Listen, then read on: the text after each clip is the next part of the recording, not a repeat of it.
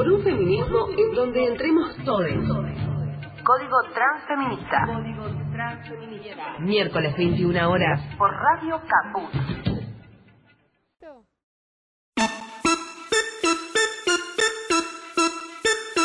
Está todo ok.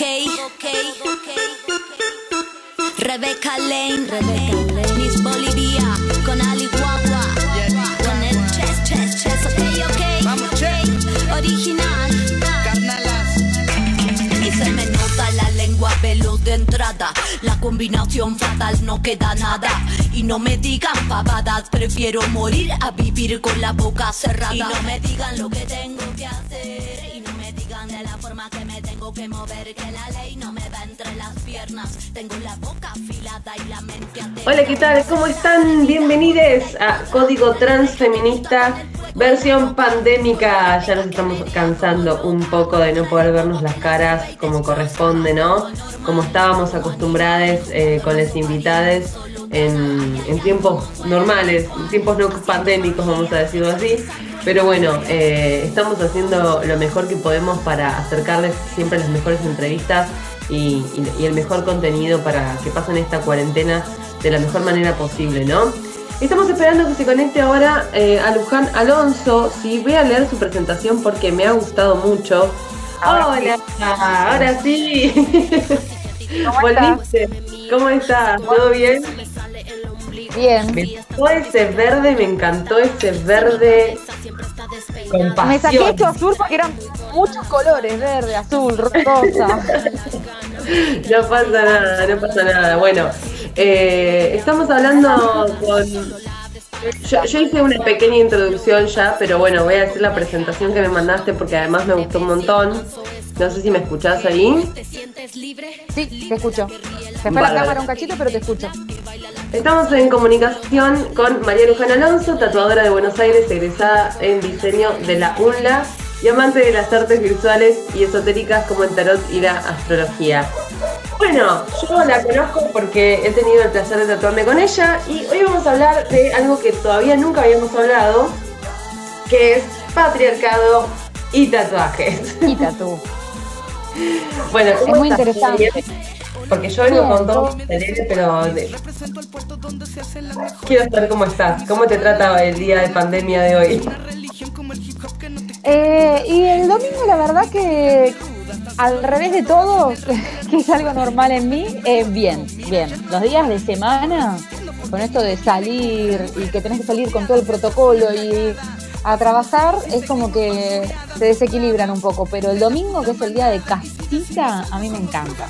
Es el día de casita, limpiar, organizar algunas cositas para la semana, tomarte unos mates re tranqui porque nadie te apura, dibujar. ¿No te Me parece pasa como uno de los mejores días. a esta rutina pandémica? Porque a mí me está pasando eso, como me estoy acostumbrando y ya, si tengo que salir algo es como que tengo la sensación de que es un montón, sea lo que sea. Totalmente. Además a mí me gusta mucho y me es muy productivo estar adentro dibujando, creando. Como que el salir es un desgaste energético tan grande que lo ¿Tú siento hasta a veces. esto? Yo siempre fui muy callejera, pero muy, eh, tipo, iba a mi casa solo a dormir, no, no era una persona que me, Ah. me deprimía estar en mi casa y ahora me pasa al contrario, me pasa que me gusta, aprendí a estar en mi casa, me gusta estar en mi casa y eso es muy loco porque es como que decís, ¿cómo puede ser que hayas cambiado tanto, no? Pero bueno, aprendizajes de pandemia que todos, todos tenemos, por suerte. Exactamente. Y es hermoso, es hermoso haber aprendido algo. Y si es a salir un poco más, alguno que no sé, que tuvo que obligarse a ver, a, a- a ser el único que salga de la familia, como por ejemplo, no sé, los más chicos, que por ahí tenemos que, no sé, obligarnos a salir para cuidar a los más grandes, eh, o al revés, aprender a quedarte. También, Sí. o sea, me parece que está bueno el, el cambio de dinámica siempre te trae algo bueno. La pandemia nos, Venís nos como puso muy- en la cara todo lo que, Sí, todo lo Veníamos pendiente. como muy envalentados, eh, haciendo tipo robotitos y acá te cambió, Sí, te cambió sí. todo. Sí, bueno, igualmente yo espero que, que pase pronto porque me encantaría volver a hacer, eso sí que lo extraño, radio como corresponde en el estudio, ver cara a cara a las personas, sentir la energía de la otra persona, porque la energía, viste, es como que no se siente por pantallas. No, abrazar, Abrazar. contarte. y abrazar. Pero bueno, mientras tanto estamos intentando que a la gente le llegue lo mejor que le podemos dar en Código Transfeminista y por eso estamos hablando hoy eh, sobre este tema que me pareció, hace yo hace un tiempo ya lo había pensado, eh, incluso me interpeló a mí desde lo particular porque siempre elegí tatuadores en vez de tatuadoras y dije, ¿por qué hago esto? ¿Por qué si, si hay minas, muy buenas minas que tatúan? ¿Por qué no me fijo en una mina? ¿Por qué? Porque lo natural, lo que nos ha naturalizado el sistema patriarcal es que el que tatúa es el chabón, ¿no? Eh, entonces, qué mejor que primero conseguir una tatuadora y segundo entrevistarla. Además de que me haga tatuajes, por supuesto. Así que bueno, eh, y también desnaturalizar todo el mundo del tatuaje, ¿no? Porque viene como que el mundo del tatuaje es algo que trae un mote eh, que si bien lo está perdiendo, digamos que su raíz es de las cárceles, ¿no? Eh, de, la gente eh, de mal, ¿no? En vez de la gente de bien, como, como mucha gente suponía, eh, sobre todo nuestros padres y las generaciones anteriores. es también como todo una creencia que un poco se impuso, porque en realidad, si vamos al origen del tatu, eh, se identificaban las personas de las tribus para saber en qué condición social estaban, se hacían tatus en la cara, por ejemplo, ¿no? Estos son como los primeros tatuajes.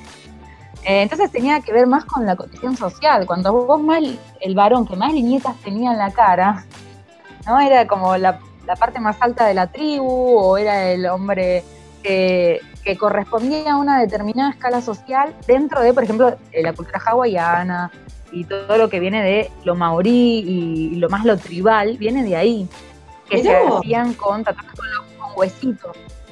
Mismo después, los guerreros que se tatuaban todo por todo menos lo que se veía, o sea, por eso son los bodysuit del oriental, que si vos ves tienen tatuado hasta acá, porque si se les llegaba a abrir un poquito su traje de samurái no se veía.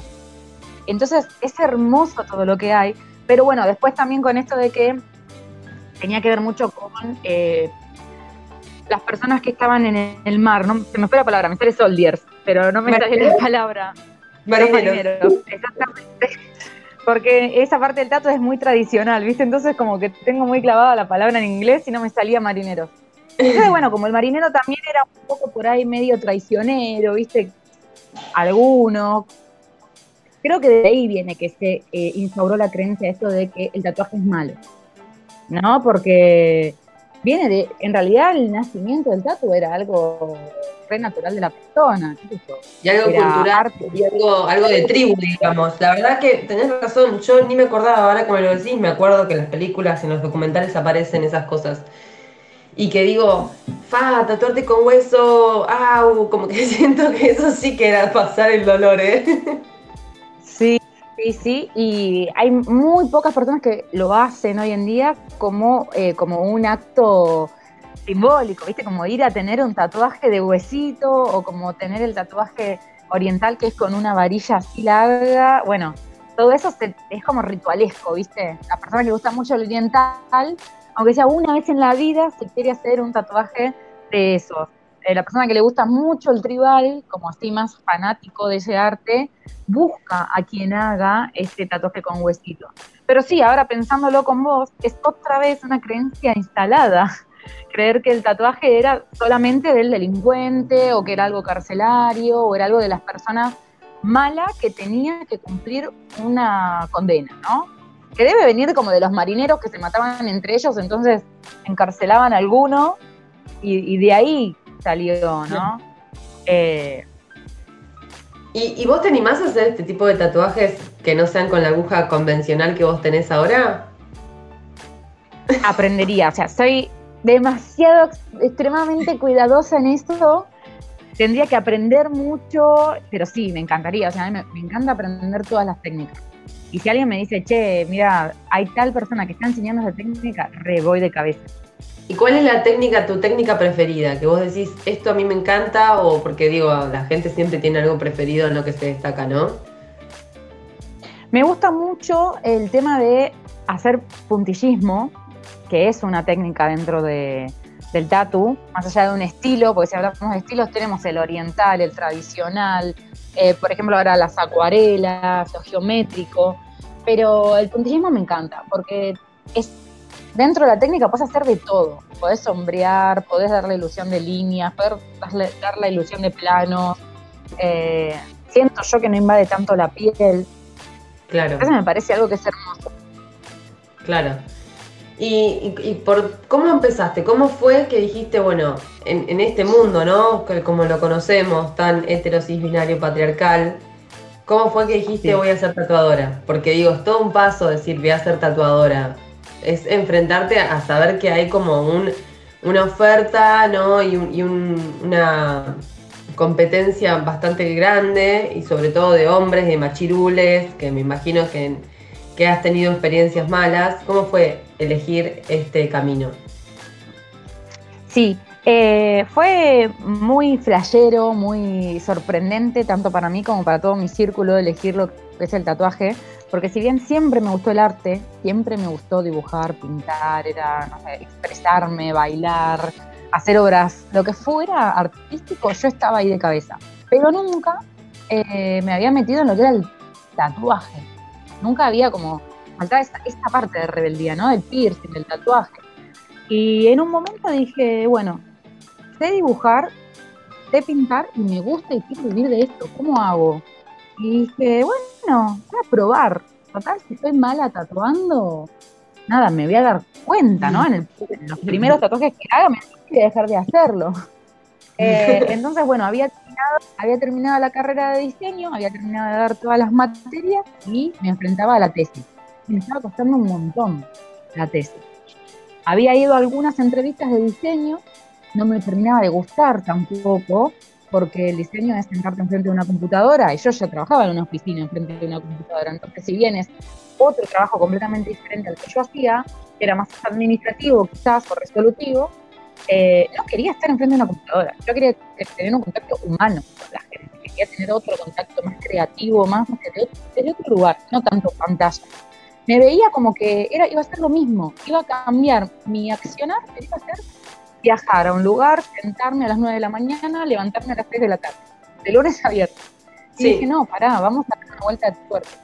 Entonces me planté y dije, bueno, con esto con estas aptitudes que tengo y que conozco, ¿qué puedo hacer? Se me vino la, la idea del tatuaje. Creo que te había contado también algo anecdótico, que es en el mismo momento que se me viene la idea de iniciar tatuaje y dije, bueno, ¿qué más me gusta? A mí me gusta el contacto con los niños. Bueno, entonces ahí tenía una disyuntiva extrema, donde era o aprender a tatuar, que no tenía nada que ver con nada, Yo niñez. no se podía unir, jamás se podía unir. Eh, pero la verdad que igual es algo que creo yo que, que tengo, no quiero decir la palabra pendiente porque por ahí suena muy fuerte, pero sí me gustaría darle una vuelta de tuerca de algo artístico con niñas, porque me parece que es hermoso la energía que tienen, cómo, cómo se desenvuelven y se les ve la energía natural. Ah, también hablando y me- echando un poco con esto de que amo la astrología, amo las energías, eh, uno de grande se va generando creencias, se va tapando y la energía a veces le cuesta mostrarse en su lado más natural. En cambio al nene se le nota. Se le nota el signo, se le nota la numerología, se le nota todo y es hermoso ver en natural las energías. A mí, me apasiona, ¿no? Porque es, es ver la naturalidad sin estructuras impuestas. Eh, pero bueno, entonces tomé el camino del tatuaje porque me parecía que iba a ser el más rápido para darme cuenta si era buena o no. La verdad que ahí eh, mi ascendente en Aries ayudó a decir, bueno, listo, a ver el camino más rápido. No quiero volver a estudiar un montón de años para darme cuenta que quizás no es. Y cuando arranqué, fluyó. La verdad que cuando arranqué fluyó muchísimo. Desde que me armé mi primer máquina y hice el primer tatuaje, fue como abrir una puerta y el universo me estaba esperando atrás con una fila de tatuajes. Y bueno, tatué, tatué, tatué, al punto de que pude dejar mi lugar donde trabajaba en relación de dependencia y no paré. La primera vez que paré tanto tiempo fue ahora, en la pandemia. La verdad ¿Cuántos que años esto? Cinco. Un montón. Un tatú tras otro, sí, porque a veces la carrera del tatuador es, bueno, agarro una máquina, me sale un tatu, después dentro de tres meses me sale otro, y voy no. aprendiendo. En mi caso fueron a la, ascendente en Aries, a las chapas, ta, ta, ta, uno atrás del otro, fui aprendiendo sobre la marcha y que fue hermoso también que así fuera. Me, encantó, me conectó un montón con toda mi energía. Yo creo que a partir de haber empezado a tatuar, eh, se descubrió otra Luján y la anterior ya está, quedó atrás. Gracias por todo lo aprendido, pero esto me, me ayudó un montón a encauzar este ascendente. Y bueno, después sí, eh, me encontré con algunas cosas y con algunas cuestiones más machirulas, por así decirlas, o eh, heteropatriarcales, que bueno, creo que eh, toda profesión está atravesada todavía y es nuestro, nuestro camino eh, ir plantando semillitas de decir, che, cuestionándonos todo, ¿no? Cuestionarnos todo. Mismo desde que, lo, lo bueno, ponerle que yo vi este año, Todo. es que, el- por ejemplo, el cartel de la rural, de la convención de tatuajes, ya no fue una mujer voluptuosa toda tatuada. Y eso me gustó, porque vi un cambio. Porque si vos ves eh, tatuajes de convenciones anteriores, están atravesadas. Siempre. Son minas tetonas tatuadas. Decís, pero no es solamente una mina tetona la tatuada. O sea, son chabones, son adolescentes, son personas trans. O sea, como. Exactamente. Y- Digo, Y además, en su momento, el público más grande de, de tatuajes, los clientes, eran varones, también por lo mismo, porque la mujer no se podía permitir hacerse una tarea que en ese momento era concebida para varones, que era algo masculino tatuarte la piel. Entonces también la mujer se veía relegada y los, la mayoría de clientes eran varones. Pero en vez de poner un varón en una foto, no, ponían una mujer voluptuosa tatuada, así sea un pero dibujo. hasta marketingeramente sirve más, porque es como le estás permitiendo al cliente que se identifique con la publicidad. O sea, ¿por qué? Pero bueno, es si te tatuas vas a ganar esta minita, que está igual que vos, ¿no? Claro, como, como la venta de autos, como todo, viste, que está totalmente atravesada así, diagonalmente, muy atravesada, pero lo bueno es que nos empezamos a cuestionar, que cuando venga alguien a tatuarse y le digan, bueno, sé macho, aguantate el dolor, ¿por qué? Estoy atravesando con una aguja, si no te duele, genial, porque hay mucha gente que tiene un umbral del dolor más alto, pero si te duele, lo mejor que puedes hacer es que tener un, un lugar donde te sientas contenido y expresarte.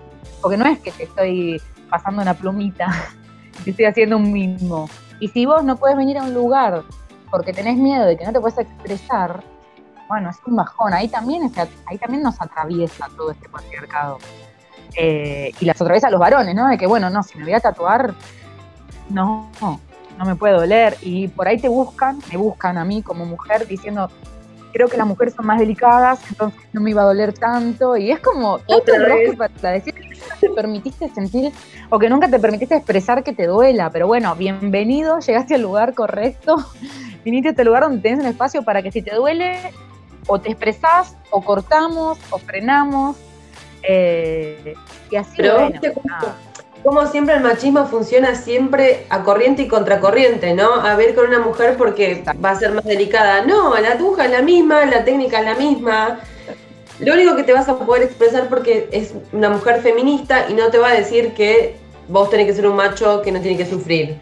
Pero después, porque no, no somos más delicadas. De hecho, esta cosa que vos bien decías de no poder tatuarse, ¿no? Yo pasé 29 años de mi vida sin tatuarme en los lugares que se me veían, porque no, porque, porque queda poco delicado en una mujer, porque no me van a dar trabajo, porque qué van a pensar, porque... Y te das cuenta Me que son todas opciones. O sea, porque si te pones un vestido de fiesta, no quedas elegante. Y, o sea, primero, eh, quedo re elegante con todo mi, o sea, toda mi piel recontra tatuada.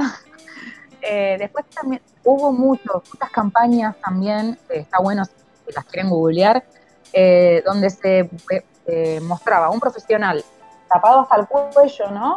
Ponerle un médico, un abogado, lo que fuera, y después te lo mostraba en pelotas y veías que estaba completamente tatuado. Y decís, esa persona es la que te va a salvar la vida, igual se vista o se le vean los tatuajes o no. esta persona es la que te va a ayudar. O sea, eh, mi capacidad no es tatuada, es otra página que hay también en internet. Es como medio loco tener que decir 2020 y tener que seguir hablando de estas cosas, pero las hay.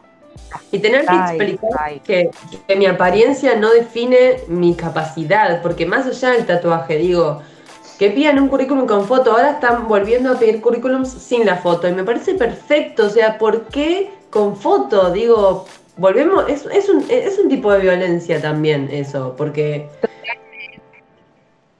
Totalmente. Te están juzgando, bueno... Hay algo de... Hay algo de, he escuchado un montón de cosas. En esta carrera corta, larga, desde, depende de dónde se la mire, cinco años de carrera, he escuchado hasta mismo mujeres que han venido, y me acuerdo una en particular, pero a mí como que me sorprende más si son mujeres, ¿viste? Es como que al balón decís, ay, por favor, bueno, te hablo un cachito y si abrís la cabeza sigo y si no me callo y si te he visto no te acuerdo. Pero que venga una mujer y que me diga, no, no sabes, encontré una página donde, en Instagram, donde tatúa una chica que es hermosa, me dice, ¿no? Sus palabras. Yo no daba dos pesos porque tatúe bien, pero la verdad es que tatúa hermosa. Como que la mujer linda no podía tatuar bien. Y ahí llegamos a un escalón más grande, donde vos decís, ¿de verdad me estás hablando de esto? Pero sí, de verdad, eh, hay gente que cree que la persona más linda eh, no hace bien su trabajo. Cosas raras, muy raras. Qué fuerte. Bueno, también un poco salvando las distancias, ¿no? Eh, por más que yo comparto o no comparta sus miradas, si es feminista o no es feminista, eso pasó con Luciana Salazar, cuando empezó a hablar de política y todo el mundo se quedó como anonadado de que la mina sabía hablar. ¿Por qué? Porque era una, era una bomba, era una, belleza hegemónica. Y vos decís, ¿por qué no puedes saber o, leer o estudiar o ser una persona intelectual por ser linda? O sea, ¿qué construcciones de mierda nos han hecho aprender? Exactamente. Cuestionarse todo. Yo hoy en día estoy como aprendiendo, porque esto es un camino de ida donde vas aprendiendo y yo me voy como desmenuzando, autodesmenuzando. Y estoy hoy entendiendo el no reduccionismo. Una persona que piensa esto, bueno, no la voy a juzgar de que porque piensa esto, piensa esto, esto, esto y es así, así, así. Que si bien hay personas que tienen como un hilo conductor de que si piensan esto, piensan esto, puede que no. Entonces, no juzgarla de no hacer lo mismo que me han hecho a mí o, lo, que nos han hecho en masa, eh, tratar de ir cambiando esto. Yo hoy estoy en esa, en esa línea. Y es difícil, pero sí, sí es necesario. porque yo me acuerdo, por ejemplo, con el tema del aborto, que capaz veías a una persona de un perfil y decías, este es re pro vida o este es re abortero y te das vuelta y tenía el pañuelo contrario. Vos decías, pero ¿cómo? ¿Pero cómo si está vestida tipo rolinga está con el pañuelo celeste? Tipo, no entiendo nada. O sea, ¿Sos su versión o no sos su versión, entendés? Y después decís, claro, la gente está muy sobredeterminada, más hoy en día tenemos un grado de sobredeterminación tan grande que lo peor que podemos hacer es juzgar, es prejuzgar, ¿no? Em, y está buenísimo, lo que pasa es que, bueno, no es fácil, obviamente, con el linaje que traemos, romper con todo eso que nos enseñaron. Pero bueno, Ahora, vos te metiste en esta, en esta hermosa carrera que te ha, sido tan fructífera, ¿no? Y más allá de todas estas, eh, estas aristas patriarcales que encontrás ahora en tu trabajo, me gustaría hablar, digo, ¿qué fue lo primero que te han dicho o, la primera situación patriarcal que te has encontrado? Porque, a ver, si bien hay tatuadoras, eh, mujeres de hace muchos años, fueron muy pocas, recién ahora hay más tatuadoras, entonces todavía sigue siendo un ambiente súper machista. ¿Con qué situaciones te encontraste que vos digas, che, pero qué onda? O sea, no me esperaba esto, o me lo esperaba, pero no me esperaba tanto quizás. Situaciones así que digas, che, todavía esto en el mundo del tatuaje pasa. Sí, primero eh, nombrar esto ya que lo decís que hay, tatuadoras que rompieron, ¿no? Hace 20 años atrás, por ejemplo, y se metieron en este camino que realmente ha sido seguramente para ellas muy fuerte. Eh, incluso hubo unas entrevistas que se hicieron entre tatuadores en la pandemia, que estuvo muy bueno, donde hablaban, por lo menos dos, eh, más, más tatuadoras también, pero recuerdo a dos particularmente donde decían esto, donde quizás ellas se encontraron con más cosas, porque rompían, eran las primeras personas hace 20 años, donde ya que una mujer decida que quería tra- trabajar, que decía que quería trabajar, ya era un montón, porque se tenía que quedar en la casa hace 20 años. Después que decía que quería trabajar, que quería trabajar del arte y que encima de tatuaje me parece que es un montón y yo las admiro un montón. Primero eso, decir que las tengo como referente eh, y me parecen súper admirables, las tengo ahí, me, me encanta. Eh, un poco el después- camino. Exacto, fueron abriendo, fueron rompiendo. A veces, a veces sentimos, ¿no? Cuando vamos rompiendo mismo en temas familiares, que es un es re pesado, pero a la vez te da, eh, te da un, regocijo, o no sé si es la palabra regocijo, pero te calma saber que, bueno, vos estás rompiendo ahí, estás haciendo punta de lanza para hacer un agujerito, pero le estás abriendo el camino a un montón de personas y de mujeres para que eh, no les sea tan difícil a ellas. Bueno, después cosas, la verdad que yo me río en el momento y me las, me las olvido, no, no recuerdo algo muy, muy traumático que me haya pasado. Trato también, ¿no? De, de empezar a olvidarlas porque si no cargo con un montón de cosas. En lo que es la profesión del tatu, después en lo que es la vida, te puedo decir un millón, salir a la calle y que te griten teniendo 12 años, 11 años, recordar que no usaba una calza, usaba todas remeras casi a la rodilla para no eh, salir a la calle, porque yo tuve un cuerpo desde más chico un poco más grandote que las demás, o más voluptuoso, entonces tenía que usar una remera larga. Esto ya te lo puedo decir como mujer, no como tatuadora. Eh, pero bueno, como tatuadora me ha pasado una vez que fui a una convención y me acompañó un varón en el stand que le preguntaban a él. Dice, bueno, ¿cómo, ¿cuánto me sale este tatu? Él sabía porque me ayudaba a mí en un montón de cosas. Bueno, ¿y cuándo me puedes tatuar? No, no, la que tatúa es ella, eh, pedile el turno, o yo te tomo el turno, pero te va a tatuar ella. Era como, era eh, muy raro para las personas que fuera al revés, que la secretaria no fuera la mujer, o que la persona que toma, la que toma los turnos, que sabe, y el tatuador no sea el varón. Es que en nuestros casos estaba invertido los roles. Y era ¿Qué como raro. ¿Por qué no siguen un sistema?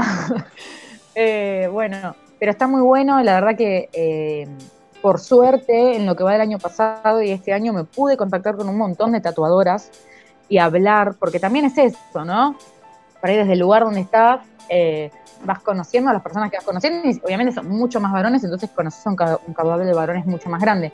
Eh, pero pude ir contactando con tatuadoras, preguntándoles cómo se sienten, gracias a una convención que no fue, porque en mayo, y bueno, después pandemia, acá en Avellaneda, íbamos a hacer la primera convención de Avellaneda en, en un lugar municipal que lo íbamos a estrenar, y bueno, no se dio por pandemia, que ya se va a dar, seguramente el año que viene la estaremos haciendo, pero gracias a eso que no se dio, pude conocer a las que hoy son mis compañeras de estudio, pude conocer un montón de otras chicas más, Ah, eh, y está bueno eso, ir generando redes, ir generando, che, mirá, yo voy para este lado, vos para el mismo que yo, sí, bueno. Che, yo quiero aprender de esto, vos también, bueno, vamos juntas a aprender de esto. Che, yo sé de esto y vos sabés de esto otro. ¿Nos compartimos conocimientos? Está, está buenísimo ir generando redes. Está- es, para mí es la clave del crecimiento.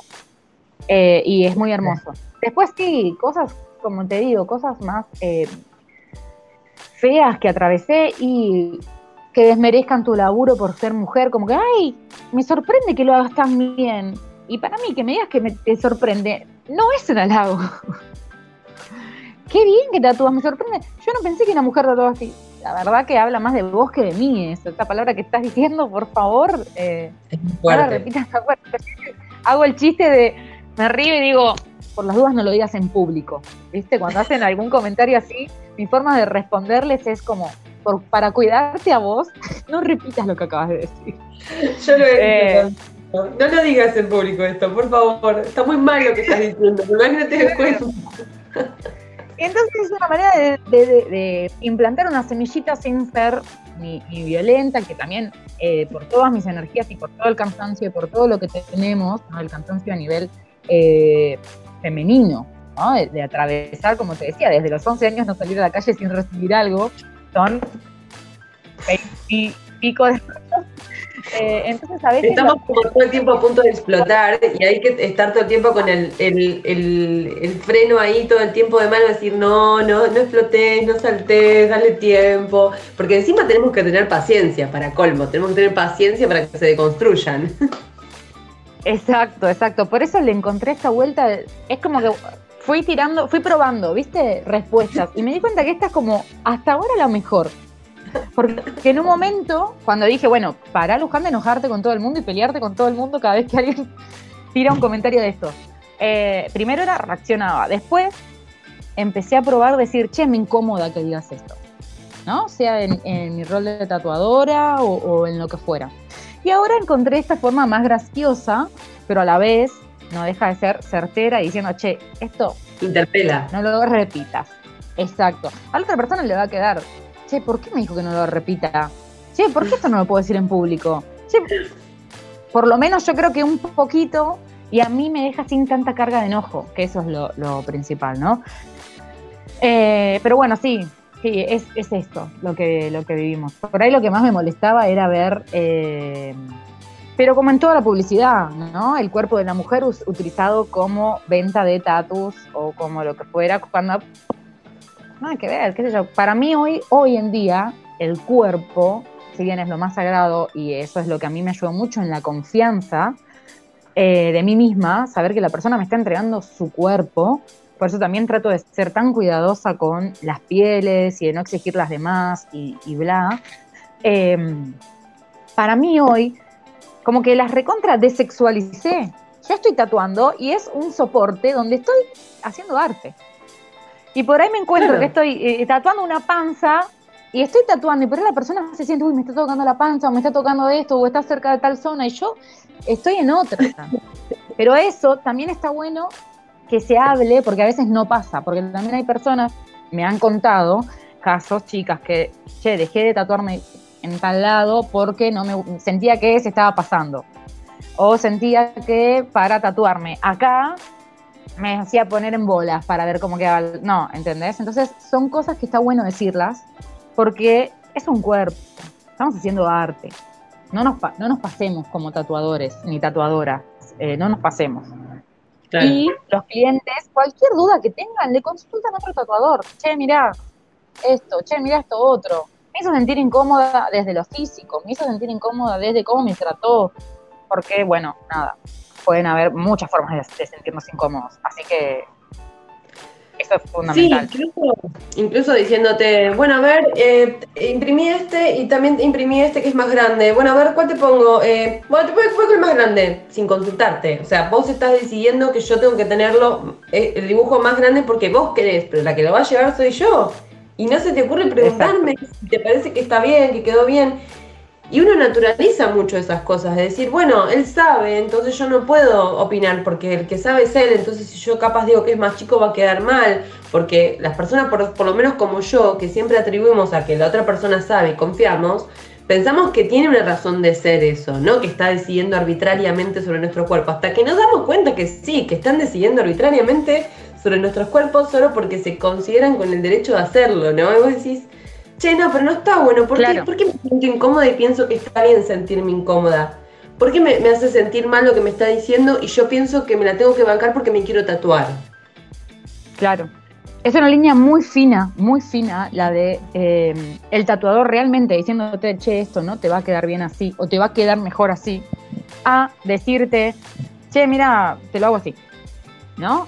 Y creo que uno tiene que cómo se siente eso es una mierda, ¿no? Esa letra es una mierda, esa letra es una, es una poronga esa letra, porque me ha pasado, ¿entendés? Y decir, pará, no me lo podés, o sea, a vos no te gusta la letra, no me estás diciendo que no la puedes tatuar o que va a quedar mal, me estás diciendo que a vos no te gusta la letra y ya me hace sentir mal porque me estás diciendo que es una mierda. Entonces yo me siento que no puedo opinar sobre mi propio tatuaje. Exacto, sí, sí, sí, sí. Sí, sí, sí, sí.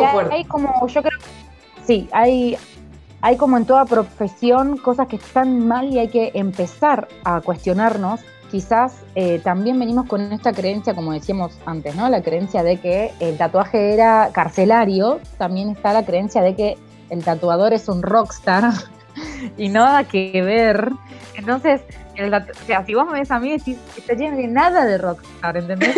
Entrás al estudio, hay un mantra de fondo y un saumerito. O sea, nada de rockstar. eh, pero hay mucho que de creencia de que, bueno, entonces yo tengo la razón y yo te lo hago como quiero y mi tatuaje es el mejor. Bueno, obviamente que está buenísimo tener confianza en uno mismo, pero como todo, la línea es muy fina entre la confianza y la soberbia. Eh, hay que aprender, hay que aprender. Me encantó en un seminario lo que me dijeron que es, hay que saber que somos eternos aprendices. Una, porque además la tecnología avanza todo el tiempo y está buenísimo irse ayornando. Y otra, porque nada, la vida avanza. Entonces, eternos aprendices. Me encantó, me encantó esa definición y haberlo escuchado de tatuadores que hace 30 años están tatuando y que vengan a decir, che, reconozcámonos como eternos aprendices y no tienen techo. Me pareció espectacular. Eh, nada, me encantó. La verdad me, me- me abrió la cabeza, me hizo entender que, que la persona que es soberbia tatuando no es porque es tatuador, sino porque hubiera sido eh, soberbia haciendo la tarea que fuera. Claro. De la manera en la que se hubiera desempeñado lo hubiera sido. Pero está bueno que si alguien no se siente cómodo con alguien, sabemos ahora que tenemos la voz, el derecho de decir, bueno, ¿sabes qué? Me levanto y me voy, no me tatúo. Eh, no tatuarse porque, bueno, ya estás ahí. Bueno, listo, me levanto y me voy. Eh, conocer a la persona antes de que te vas a tatuar. También es, es, es un todo. Yo siempre les digo, cuando vienen, fíjense los, los trabajos del tatuador para ver si realmente es lo que querés. ¿Querés líneas finas? Fíjate que tiene líneas finas. ¿Tenés líneas gruesas? Fíjate. Como ir a hacer un- un- una investigación. Últimamente los tatuadores mostramos un montón, ya sea del arte, ya sea de nuestra vida. Entonces es como que te das cuenta si va o no con tu energía. Pero en el caso de que no te diste cuenta, creíste que te iba a gustar, fuiste, bueno, tenés todo el derecho de decir, último tatuaje que me hago acá, me hizo sentir mal, hablarlo, expresarlo, contarlo con otras personas. Sí, sí, y eso sí, sí, también está bueno. Seguinos en Spotify como Código Transfeminista. ¿Querés saber cómo sigue? Quédate en Código Transfeminista. Ya volvemos con más de esta entrevista. Yo no sé si es el rabito de tus ojos que está buscando encontrarse con los míos, pero siento que hay un algo tuyo que me llama entre medio de tanto gentío. Yo no sé si tu silencio me está hablando. Yo no sé si nos conocido o si es mi locura que anda delirando y que al final soy solo yo que lo imagino.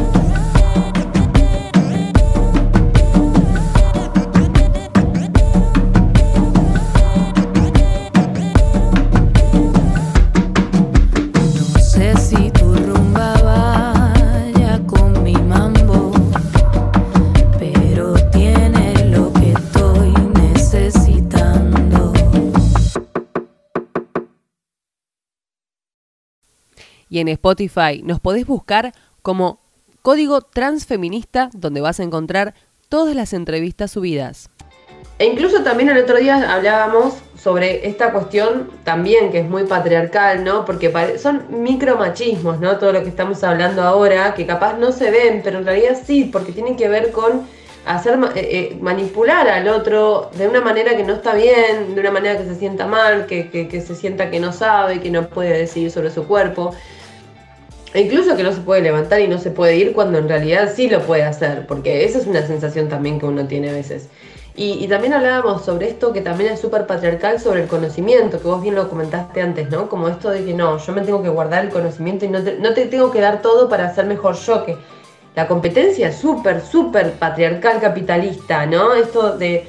Y la verdad es que nadie va a ser mejor que otro por saber más, porque todos tenemos una energía distinta y somos únicos.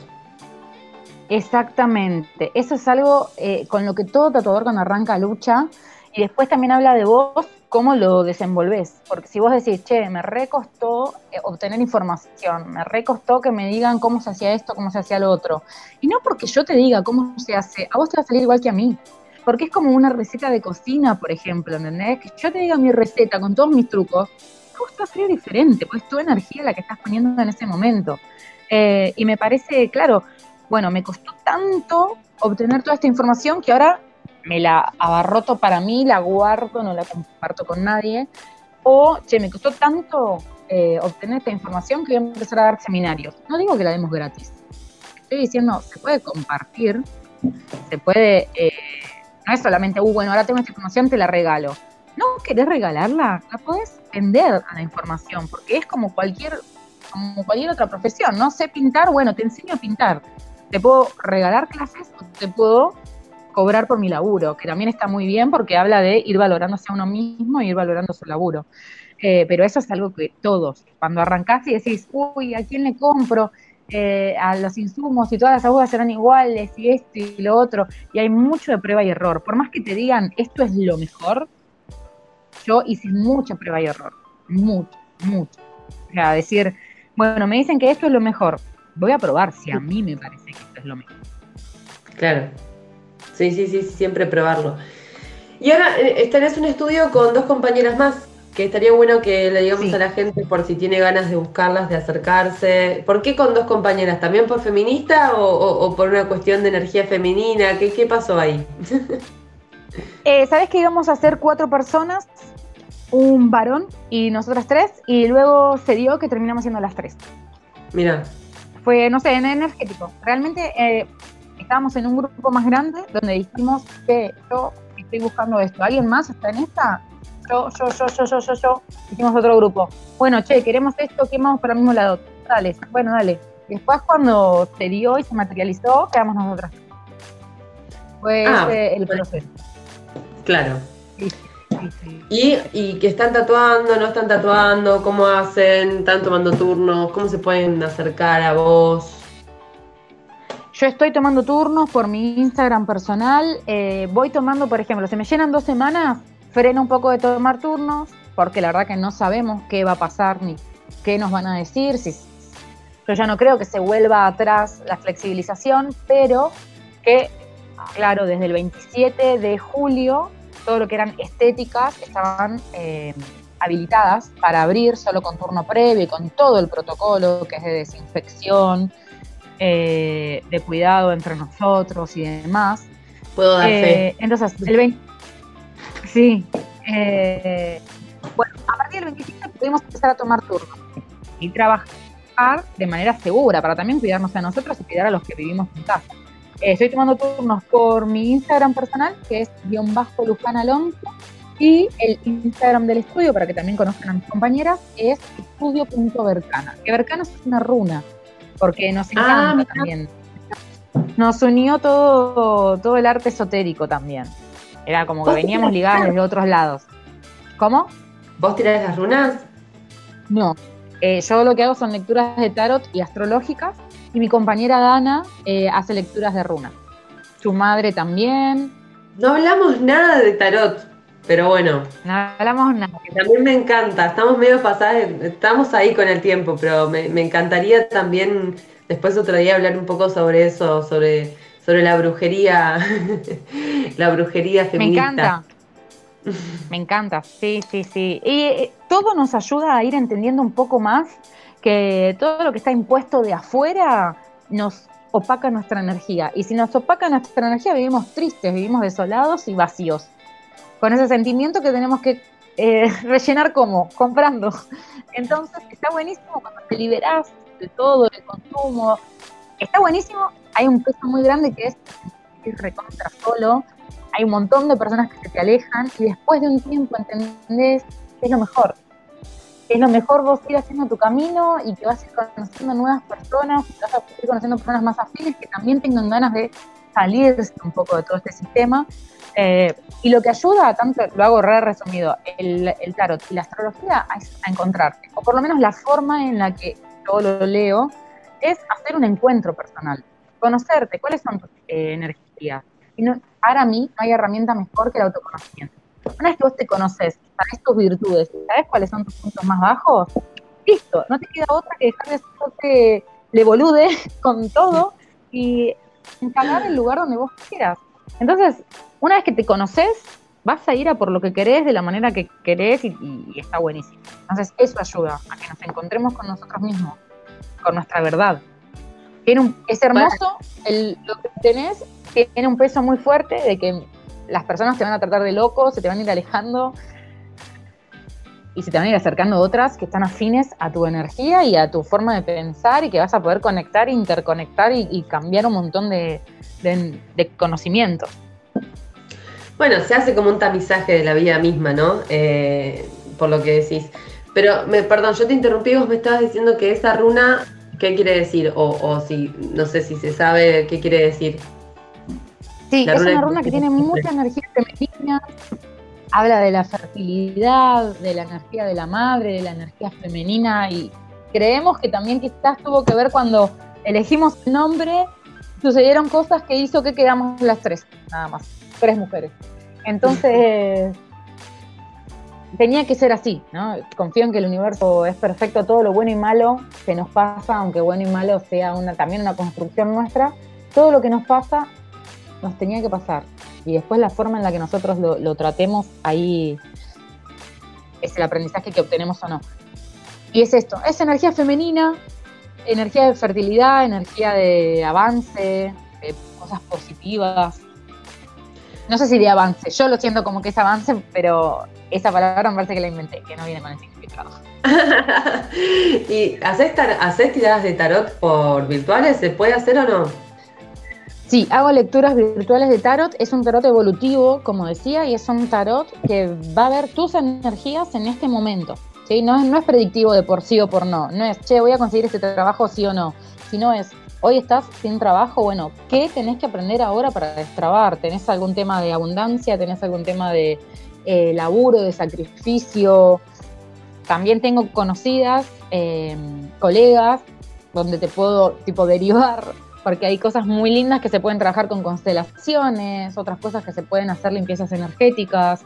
Eh, y nada, en, esta, de ir encontrándome con brujas, amigas, eh, tengo, tengo todo ahí una que darre donde puedo ir diciéndote, che, hablale a tal. Mi trabajo acá concluyó, yo te hice esta guía para que vos veas cuál era eh, te acerco, bueno, ahora anda tal que te va a hacer la terapia exacta para que vos... Y eso me encanta también, ¿eh? Ser como el la persona que te orienta y después te dice, chau, hace ahora sí, esa persona te va a reayudar, es genial. Sigue tu camino. Exacto. ¿Y, mm, las constelaciones son los registros akáshicos o yo me estoy confundiendo? No, son dos cosas diferentes. Los registros, ah. yo resumo todo muy, tengo un ascendente en Aries muy ahí fuego, entonces me encanta, cortito. Porque estamos, porque estamos ahí en un tiempo corto, entonces te lo voy a resumir cortito. Registros eh, akashicos Lakash es como si fuera un fichero enorme del universo donde todas tus vidas, que se cree que están pasando todas al mismo tiempo, ¿no? al margen. Pero donde si fueran todas tus vidas y tus guías y tus mensajes, están todos en un fichero. La persona que sabe leer los registros se puede llegar a conectar como con este fichero y saber el mensaje que necesitas leer ahora, si es que le pedís un mensaje, o leerte una vida pasada. Tiene la forma, hay diferentes formas que se visualizan y te los dicen o escuchan. De, la manera en que se conectan ya tiene que ver con la forma de terapia que lo hace cada eh, persona que hace lectura de registros que es hermoso, lo he hecho, me encanta. Constelar es... Eh, constelar eh, te ayuda a trabajar tu linaje, lo que es tu clan familiar. Hay veces que traemos dogmas que ni siquiera es que se nos impusieron cuando llegamos a la vida, sino que ya los traíamos por herencia. Entonces lo que te ayuda la constelación es que si vos estás trabado en algún lado, por ejemplo, laburo, pareja o lo que fuera, te ayuda a devolverle a ese linaje, se identifica a la persona que es consteladora o constelador, eh, sabe a través de determinadas técnicas hacerte un análisis, identificar qué es y después te ayuda a través de rituales simbólicos a que vos le devuelvas a, tu linaje lo que le tengas que devolver. En el caso que sea eso, a mí me pasó que, bueno, esta creencia que no es mía y que la traje por herencia, te la devuelvo. Claro. se hace todo un ritual. Hay otras cosas que se pueden hacer, ¿no? Yo te voy contando lo que he hecho. Pero más que nada, constelar habla de eh, la familia y eh, los registros son tus vidas pasadas, son los mensajes que tu guía te va a dar en este momento. Es hermoso, es hermoso. Y si nos ponemos a hablar, hay un montón de técnicas y de terapias. Yo coincido que cualquier técnica con la que resuenes te va a dar el mensaje correcto. Y es más, pasa a veces que te haces una lectura de runas, te dicen X cosa. Te haces una lectura de tarot, te dice lo mismo. Vas y constelás y era, te sale el mismo mensaje. Entonces, no importa bien qué terapia elijas, sino que importa que vayas, que hagas, que intenciones. Después sí, hay algunas específicas para cada decirlo así. Exacto. Sí, sí, sí. Bueno, bueno, me, me apasiona. Después vamos a hablar capaz de, después te hablo por tarot. Pero bueno, me alegro mucho. Gracias. Un montonazo, un montonazo este tiempo para esta entrevista. Em, y bueno, nos estamos viendo igual nosotras, pero si quieren comunicar, ya saben que la buscan por Instagram. Eh, yo igualmente lo voy a dejar en la grabación. Eh, y se las recomiendo un montón, sobre todo para que se sientan cómodes y tranquiles a la hora de tatuarse, comprendides. Eh, y, bien, y, alguien que realmente cuida mucho su piel, cosa que nunca me había pasado que se preocuparan tanto por mi piel más que yo. Así que. gracias, gracias. Así que bueno, eh, gracias, te mando un beso muy, muy grande y bueno, que termines bien tu domingo. para vos. Estamos en contacto. Dale, muchas, muchas gracias y buena semana mañana que ya arranca. Un besote. Gracias. Gracias por todas las palabras. Gracias. Chao, chao. Chao, chao.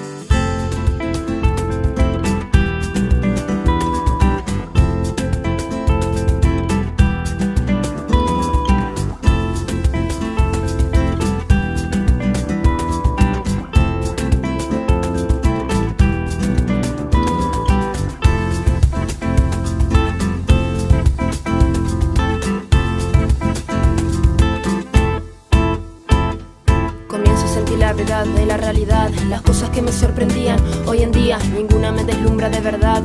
Los fantasmas que intento atrapar se me escabullen en los brazos. Tendría que aceptar mi realidad o pedirle a los astros que tengan piedad.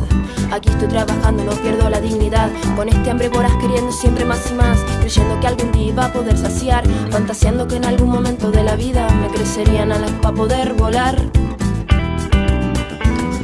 Y a quien no le falta el aliento en este aposento de frivolidades hay que estar atento para no pasarse de ingenuidades.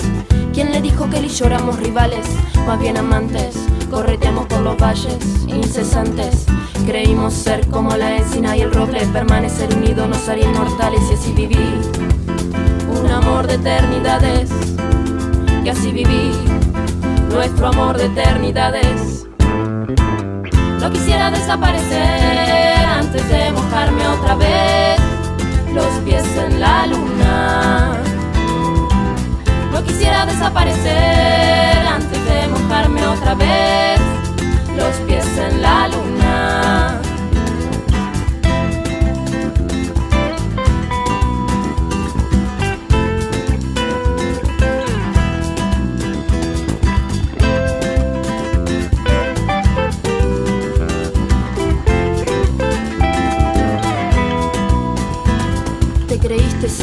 Sabiendo que lo lograrías. Sabía algo que no sabías. Vía vía se te pasó el tranvía. Otra vez estás luchando contra la deriva.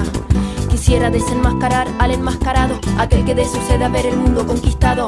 Se ha colocado una careta y no protesta, patea a quien sea con tal alcanzar su meta. Se me está haciendo difícil con usted interactuar, trastabilla su lengüeta cada vez que intenta hablar. ¿Quién le dijo que él y yo éramos rivales? Más bien amantes, correteamos por los valles incesantes. Creímos ser como la encina y el roble, permanecer unidos nos haría inmortales y así viví un amor de eternidades. Y así viví nuestro amor de eternidades. No quisiera desaparecer antes de mojarme otra vez los pies en la luna.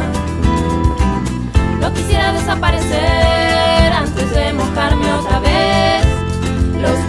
la luna. No quisiera desaparecer antes de mojarme otra vez los pies en la luna.